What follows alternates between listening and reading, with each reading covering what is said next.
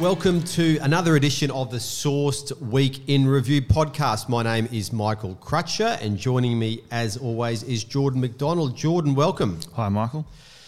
Well, a week that goes by with a story I know that took your eye to do with declining television ratings in the US. Can you tell us about it? Yes, the US, there's a lot of US media groups that have suffered this year when compared to last year now that Trump's out of office.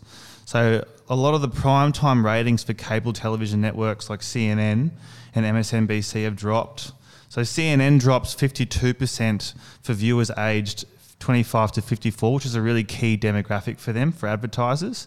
MSNBC in that same demographic dropped 51%, and Fox News dropped 37%. Uh, so it's, it's, it's, a massive drop. They are big numbers uh, for any uh, audience. Um, what are some of the reasons given for that? Well, Biden becoming president really cast a calmness over the US. He's far less volatile, or far, he's less volatile, I should say. I also think there's a lot of fatigue among the American audiences. There's been so much going on, and I reckon everyone is enjoying a break from the hectic news cycle that the US had 12 months ago. That's it. We had a year like unlike any other in the sense of COVID came along um, and really probably reached levels in the US uh, before it reaches any anything like that in Australia. Not that it really did, but also the Trump, the flaming out of Donald Trump with the election in November last year. So we sort of had some news events that you couldn't really compare when combined, which gives you those ratings, which are great. And now is the aftermath for these TV networks. But it's probably one of those things that, again, gives you that view of you look at sometimes why TV stations might start their nightly news bulletins with what is a barrage of bad news as such. Mm. You know, there's the adage that's been around a long time: if it bleeds, it leads. So some sort of bad news, but and I guess this is the dilemma. Bad news in the sense of people being concerned and wanting to get information does lead to an increase in traffic, but it also leads to fatigue. And you mentioned that before. And I just think it was always going to be a natural decline. And I'm sure these TV networks knew there would be a decline. What they probably hoped was that it wasn't as steep as this, because yeah. these are steep falls. But I think everyone just needs a break after a while. Yeah, I'd agree. And so the challenge will be what happens from here, because this is there's no doubt that some left wing, in particular, news outlets uh, campaigned heavily against Donald Trump and detested Trump. That was pretty obvious in how they covered it. But there's the the catch that while there might be that dislike for certain people, they are really good for business. Mm. They're excellent for business. So, what do you think from you know Jordan, you're in that age group there. We mentioned the uh, 25 to 54. Boy, I'm in that age group too. I'm happy about that. um, what do you think, though, for people at the younger end of that 25 to 54 scale? What's their approach to news like this year, say, compared to last year? It's a good question. I'm not quite sure what their approach would be. I know that the fatigue is, is certainly something we felt here, um, and I can imagine what it would be in the US. You know, we've all suffered the pandemic, and that's been exhausting. Uh, the presidential election for the people in the US would have just been uh, draining as well. Um, and then there was all the protests, like the historical racial protests as well. There's all these really uh, emotionally draining uh, aspects to the news. Uh, and so this year, with less of it, I think it's it's it's really been a clear. There's been a real clear difference, and you're sort of able to exhale and go, oh, you know, it's it's a bit more normal, less chaotic. Yeah, time to take a bit of a breather, mm. which is which is natural, but. I'm sure that next story comes up. I'm interested in the week coming up, the COP26 talks in Glasgow, mm-hmm. uh, climate change talks, which have been in the news a lot. I'm very interested to see how engaged people are in that because that's a natural um, landmark news event as it's been described. But at the same time, you also have to get people to engage with it. And it's often not a here and now story, mm-hmm. talking about emissions for years well down the track. So uh, even though news outlets can get a narrative going and build audiences up to uh, get them interested, but here's the one problem with that. You can't get people interested in something by putting a whole lot of bells and whistles around it. People either like a an event and want to engage with it, or they don't. It's a bit like serving up a pretty ordinary meal and throwing in some great, uh, you know, herbs on the side and a few spices.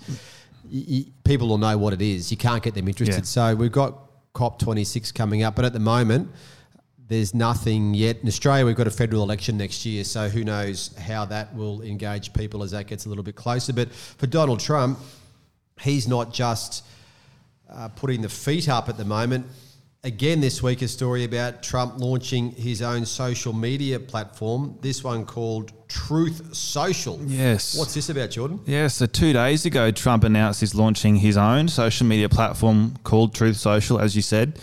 Uh, in the press release, he said the platform would aim to fight back against the big tech companies of Silicon Valley, which have used their power to silence opposing voices in America. Doesn't sound like Trump. Now, this comes off the back, isn't it? He was banned from Twitter Yes. and he continues to fight and rage, doesn't he? So, this is part of this attempt. Yes, yes. He's also hoping to combat and get around the the woke culture that he believes exists on the other platforms like Facebook and Twitter. But I I was I didn't know it was his it's his second attempt at launching a social media network.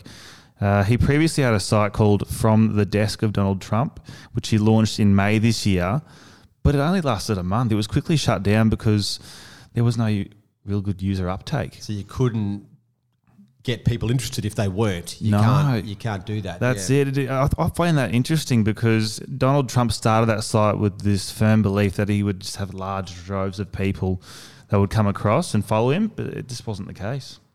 That's interesting too in the US because I, you know, we often pay close attention here to um, sports broadcast rights and dollar values, and you know the way that the Australian market, with what it's 25 million people, tries to get the most out of sports broadcast rights. Where you look at the United States, with say roughly 400 million people, and you can have a sports broadcast market that's a lot bigger, which also makes it open to things like social media networks quickly getting a, uh, a user base that makes them viable, but not for Donald Trump. So, what's this next point then? Why is Truth Social going to be different, perhaps, to the uh, from the desk of Donald Trump?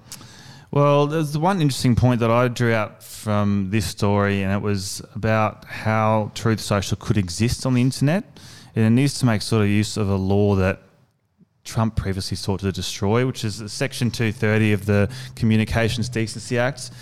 And he sought to get rid of it when he was trying to combat Facebook and Twitter um, labeling his posts around COVID as misinformation. The section essentially provides a legal shield to internet sites like Facebook and Twitter from moderating content posted by third party users. So if I posted something to Truth Social that's damaging or, or completely wrong, I'd get in trouble instead of Truth Social. Yeah, the part of this that Trump has, I think, he's always rallied against Twitter, which has worked for him too when he was kicked off. I, I think that worked for him to engage a group to uh, get motivated. When you get True Social going, well, one, it keeps you involved, and there's constant talk about the next uh, next US election and what Trump might do in that. But at the same time, it'll be an echo chamber. But do those people care? I'm not sure that they do. Maybe it's going to be cathartic. I don't really know. But with all of these things, they are always worth watching because they just provide a good example of markets and desires to do these types of things. So that's probably what I'll take out of that is just uh, what comes out of it, but also what the next step from that is for Trump. I mean, we're up to 2022 in a couple of months' time, um, which takes us closer to the uh, 2024 elections. Yeah, that's it. We'll start to see some results of that soon too. They're- running a beta test for that next month, and they expect a full rollout early next year. Okay, so we've mentioned that people are a little bit fatigued at the news out of 2020 as such and looking for a change. Now, one thing that they're not looking for, Jordan, seems to be the Bachelorette show. No, they're not looking for it anymore. I think the show format is tired, and I think that's what audiences are telling them in the ratings. So we've got a new Bachelorette. Here's me telling you about something that I really have very little idea about, and the, the concept is, and I have watched the Bachelor, the Bachelorette before, but this one is a concept. This is a bisexual Bachelorette. Yep. Who is trying to choose between maybe a man or a woman Yep. to be uh, her love interest? So it did get significant publicity in mainstream media because of that new factor that this was a bit weird. But it turns out that people really don't care. What's happened to the numbers? Yeah, they really don't care. Uh, the this year the show premiered premiered sorry on Tuesday this week, and it only drew an audience of three hundred ninety seven thousand. It might have been the number one show for the sixteen to thirty nine year old demographic, but it really it's just another marker that indicates that the show is losing interest. So how does that 397,000 for the premiere stack up with previous years? So previously in 2020, uh, they drew 628,000 for that premiere episode, and then the year before it was 716,000. So from 2020 to 2021, it's a massive drop 231,000 people. And then there's been a second episode which uh, didn't make things any better. Yeah, well, to further sort of prove the point, the follow up episode this year saw more decline. So it was down to 345,000 people. So more people actually watched a repeat episode of Foreign Correspondent. I don't mind Foreign Correspondent. It's one of my uh, preferred shows to watch when I get time to do it. But, um, oh, well, there you go. It's beaten um, Bachelorette. So what happens? The, people just had enough of this, do you think? They, uh, you know, again, you cannot convince people to like something they don't like. That's it. And that seems to be the theme of, of today, really. They're just not interested in it anymore, I think.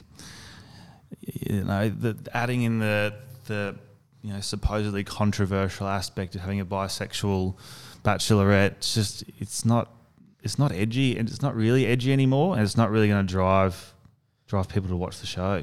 So there's another challenge now for uh, mainstream TV channels to go and find something else that worked because it looks like the Bachelor and the Bachelorette concept are starting to flag very badly. Mm. That's why we keep talking about sports rights for TV because sports are just the constant.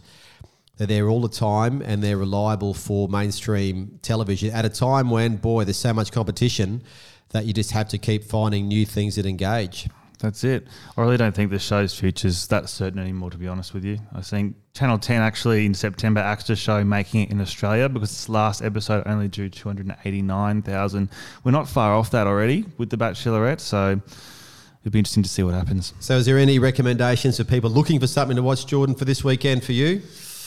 I have jumped onto the newest season of You on Netflix. It's a fascinating psychodrama, if that's could be if that could be a category.